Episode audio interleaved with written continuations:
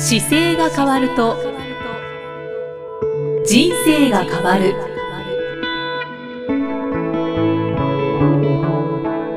こんにちは、生きみえです。この番組では中野生態東京青山の院長、姿勢治療科中野孝明先生が人生が変わっていく成功する姿勢力についてお話ししていきます。今回も中野先生、よろしくお願いします。さて、今回もリスナーの方からいただいたご質問にお答えいただきます、ラジオネーム KH さんからいただきました。ありがとうございます。いつもポッドキャストを拝聴しております。毎回ハッとする気づきをいただけて、姿勢から健康について意識する機会が増えてきました。一方で土地柄か職業的にか年齢か、体を動かす機会が減り、あちこちガタが来ています。何かを変えなければと思いながらも変えられない日々が続き、問い合わせさせていただきます。悩んでいることは、左肩がここ1年で回すとゴリゴリ言うようになり、毎日気にして動かしたりするものの全く良くなりません。うちの奥さんが作業療法士なので、マッサージやストレッチなどもしてもらうのですが、良くなっていません。奥さんもプロなので、あまりそれ以上言えず、また子供が2人、3歳、1歳といるのですが、抱っこの影響か右肘までこれまでなかった痛みがあります。ちなみに1年半前に横浜から長野へ移住し、仕事は管理部門での仕事で、1日 6,7 時間は座った仕事をして、移動は職場まで10分の車移動で、毎日の歩行も1000から3000歩です。それ以外に運動はしていません、ということでいただきました、はい、2つ悩みがあるんですね、まず左肩、回すとゴリゴリ言う、ということなんですけれど、これ中野先生、どういう状態なんでしょうか。これは肩って漢字で書くとこう一つですけど、肩を動かす条件に3つの骨が関与してるんですよ、鎖骨ってよく聞いたことあると思います、この首の肩のところにある、この鎖骨と肩甲骨っていう背中側にある骨と、上腕っていうこの右この方右でしたっけ、今肩左肩ですよね。左肩なので、左の上腕っていうところと腕の骨とですね、3つの骨で肩っていう動きができているので、その3つの構成要素で肩は動くので、その動きが基本的に動きが悪くなってきているんですけど、動かしにくい筋肉や靭帯が出てきているんですよね今。でそれによって引っかかってきたりとかの音で、このゴリゴリっていう音が出てきてるんですけど、置いておくとどうなるかっていうと、そのまま悪化します。そうですよね悪化してくるのと、あと上がらなくな今この時点でも多分肩が上がらなくなってると思われるんですよね。で例えば正面からまっすぐ手を上げていくときに、本来肩っていうのは180度自分の体を軸に対して上がるんですけど、ちょっと雑に言うと耳に手がつくっていう思ってください、耳に手がつくような動きは正面から上げてこれたり、あと横から上げたときに、横からですね、親指を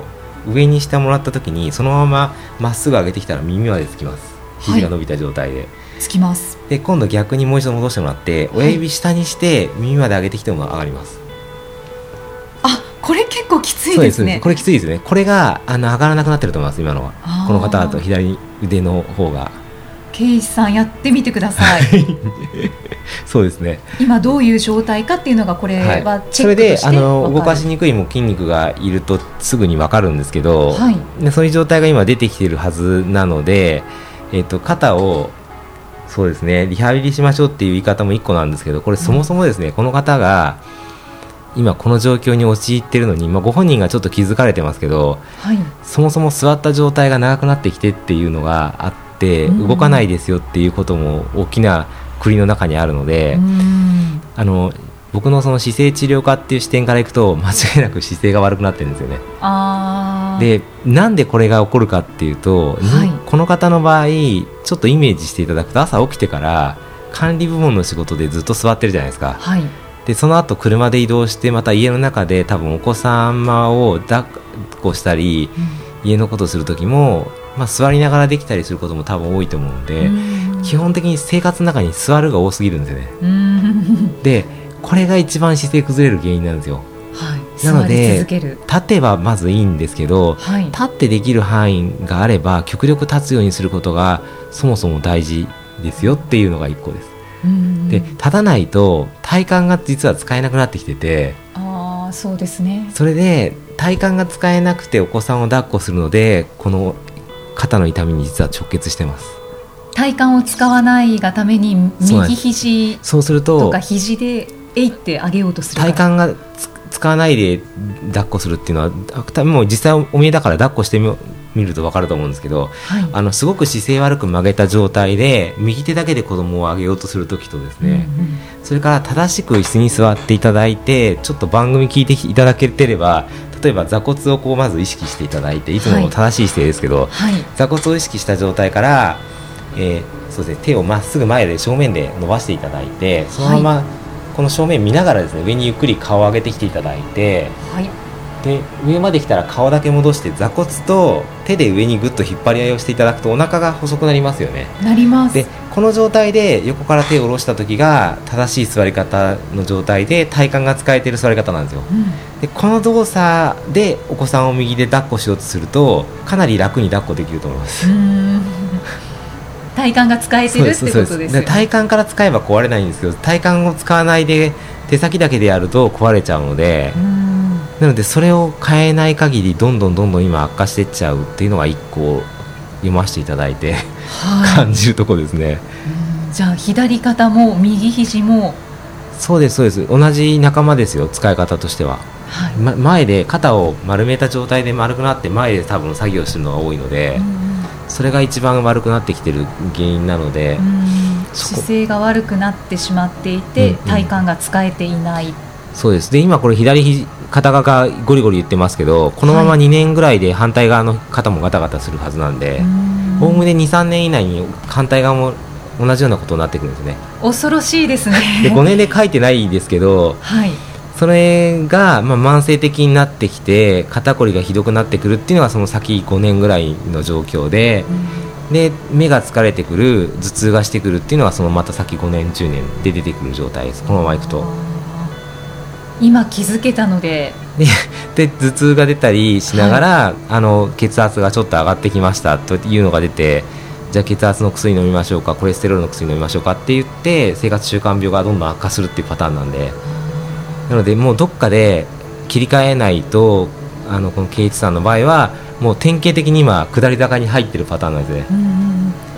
でもしっかり下り坂を食い止めることは十分に可能ですよね。全然できますよ。もうだって例えば今座りっぱなしになってしまっている仕事を例えば、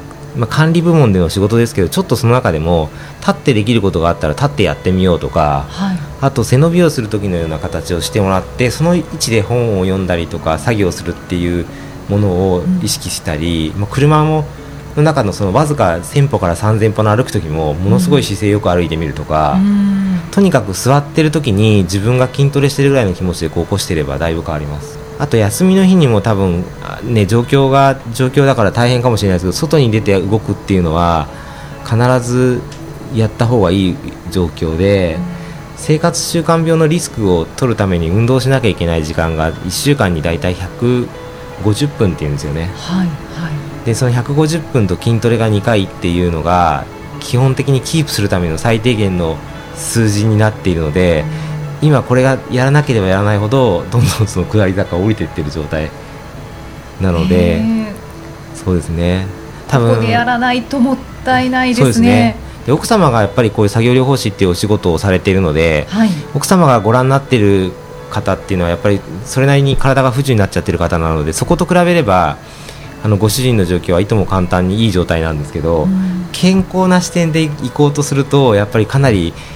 もう今直さなきゃいけないタイミングだろうなっていう感じはしますね、そうですね、はい、そうですね、ちょっと明らかに運動不足かなという感じがしますので何か1個やるだけでも変わると思います。だから2018年の中で、はい、2018年の年末に今の状況からちょっとでも変わってればいいと思うので、なんかできそうな動作を習慣をちょっと1個何か入れてみようっていうのが出てくるとそれこそお子さんがねまだ3歳と1歳だから外で遊んだり外出るっていうことだけでも結構いい運動になるかもしれないですね。確かにそうですね、うん、あと10分の車移動って何か自転車とかに変えられないかなって思ったりもしたんですけどまあ、ね、結構距離長いですかね。いや長野もね場所によってですよね。あ、そうですね。僕ももともと三重県にいたので10分の車移動っていうと歩くと結構 2,30分30分はあれですけどでも結構いい距離でたと思いますね。自転車だと行けそうな気がしますけど。そうですね、自転車でも行けるし、うん、公共機関が多分不自由なのかもしれないです。今の僕だったら多分走っていきますけど走るか歩くか、ね、はい、今だったら走るか歩くっていう選択肢を入れても、はい、まあいいかなと思ったりはしますけどね。うん、あと場所が東京よりも多分空間が会社の中でもちょっと広めにあると思うので、ね、極力もう立って作業できる環境を作っていくっていうのが体のためにはすごくいいと思います。うん、少し前に中野先生がおっしゃっていた、うん、徐々に慣らしていってで、うんうん、で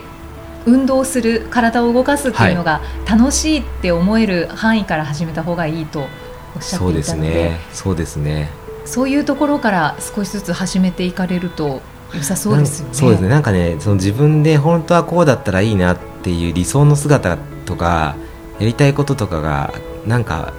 まあ、聞いてないから分かんないですけど何か多分あると思うんですよ、うん、そこと自分の健康状態っていうのをちょっと照らし合わせた時にやりたいことができる生活をするために実は健康な体って必ずついてくるんで、はい、もちろんお金の問題があったり仕事の問題ってあるんですけど実はお金も仕事も健康じゃないと実は成り立たないんですよ。で、健康に関してだけは後から一気に買うことができないんですよね。そうですね、ものすごいコツコツ型なんで、はい、積み立てしか効かないんですよね、はい、その代わりやれば必ず結果が出てくるのっていうのは間違いなく出てくるので、で最近なんか平均年齢っていうのも僕なんか亡くなる年齢とか健康寿命ってここまでですよっていう話をよくするんですけど、はい、実際に患者さん見てるとやっぱ健康寿命が73歳とかっていう表現するんですけど73歳の時に急に杖を突き出すわけじゃなくて、うん、あくまで80まで元気な人と73に行かずに調子が悪くなってる人の平均値が73なんですよ。そうなんですね。なので73までいけるというよりは通常何もしない方は73よりもっと手前に体がガタがくるので、はいはい、なのでやっぱり平均値なんだなって改めて感じる時が多くて、うん、その話を聞くとまさしくですね、はい、だから73で僕の患者さんでも見えますけど、はい、すごい元気で73と思えないぐらい元気な方だったりするとこの方は絶対80までいくだろうなとか、うん、昨日なんかも一緒に夜お酒飲ませていただいた方で、はい、茅ヶ崎の、まあ、トライアスリートの男性の方がいるんですけど73歳で世界一今目指されてるんですよ、はい、毎日泳ぐ自転車乗る走るっていうのをされてて、はい、でまあ、もちろんちょっと調子悪いところはあるとはおっしゃってましたけど、うん、でもその状態を聞いてるとここが健康寿命なんだなって思いながらでもその方にとってはもう全くその杖つくなんてことはありえないですからもちろんその方曰く、まあ、最後アイアンマンっていう競技をするときに42キロ走るときのタイムがやっぱり6時間ちょっとになっちゃうからこれを5時間半にしたいんだよねっていう話を昨日受けてて、はい、でどうするとできるんだろうって考えながら答えてたんですけどでもやっぱり体のそのいい状態で来てると本当に73でもその走ったりがアイアンマンとかトライアスロンできる状態の方ってやっぱり見えるので、はい、なので今の全くしない状態でいくとやっぱり60代入った時にかなり苦しくなってきますし、そういう生活を想像すると本当嫌ですよね。そうなんですよ。だから僕もうだから本当にこのなんか伝えるっていうモチベーションは結局その振り幅を見てるから伝えなきゃと思うだけなんですよね。今のご年齢が書いてないですけど、はい、まあ、30代とか20代30代って早ければ早く知れば知った方がもう積み立てが効くので、うん、その頃からやり始めた運動とか好きなことって結構楽しくできちゃうので、うん、はい、なので今ちょうどなんかいいタイミングなんじゃないかなと思って、まあ、3歳とか1歳だからもしかすると30代前半ぐらいなのかもしれないですけどね。そうですかね。もしかするとね。今本当になんでしょうね、大学とか仕事始めて10年目ぐらいに来る時の間で管理職に移ってきてるっていう状態なので、はい、ここのタイミングでやっぱり今度変えていかないと、もう本当に後でやるときには非常に苦しんでしまうという、今から始めましょうそうですね、はい、なんか手に取るように先が見えちゃうので、なんかどうしても伝えなきゃと思っちゃうんですけどね。そうですね、はい、でもこうやってメッセージいただけてよかったですね。そうですね、はい、健康について意識する機会も増えてきたということで、本当ですよね、はい、引き続き番組もお聞きいただいて、はいはいはい、ぜひヒントを得てください、はい、今回のご質問は、はい、中野生態東京青山のブログでも回答させていただいておりますので、はい、合わせてご覧になってみてください、はい、さてこの番組では姿勢や体についてのご質問、そしてご感想を随時お待ちしています。ご質問とともに年齢、体重、身長、性別をご記入の上、中野生態東京青山のホームページにありますお問い合わせフォームからお送りください。では中野先生、はい、締めのお言葉をお願いします、はい、体を見直す時間は人生を見直す時間である。今回もありがとうございました、はい、ありがとうございました。この番組は提供中野生態東京青山、プロデュースキクタス、ナレーション生きみえでお送りしました。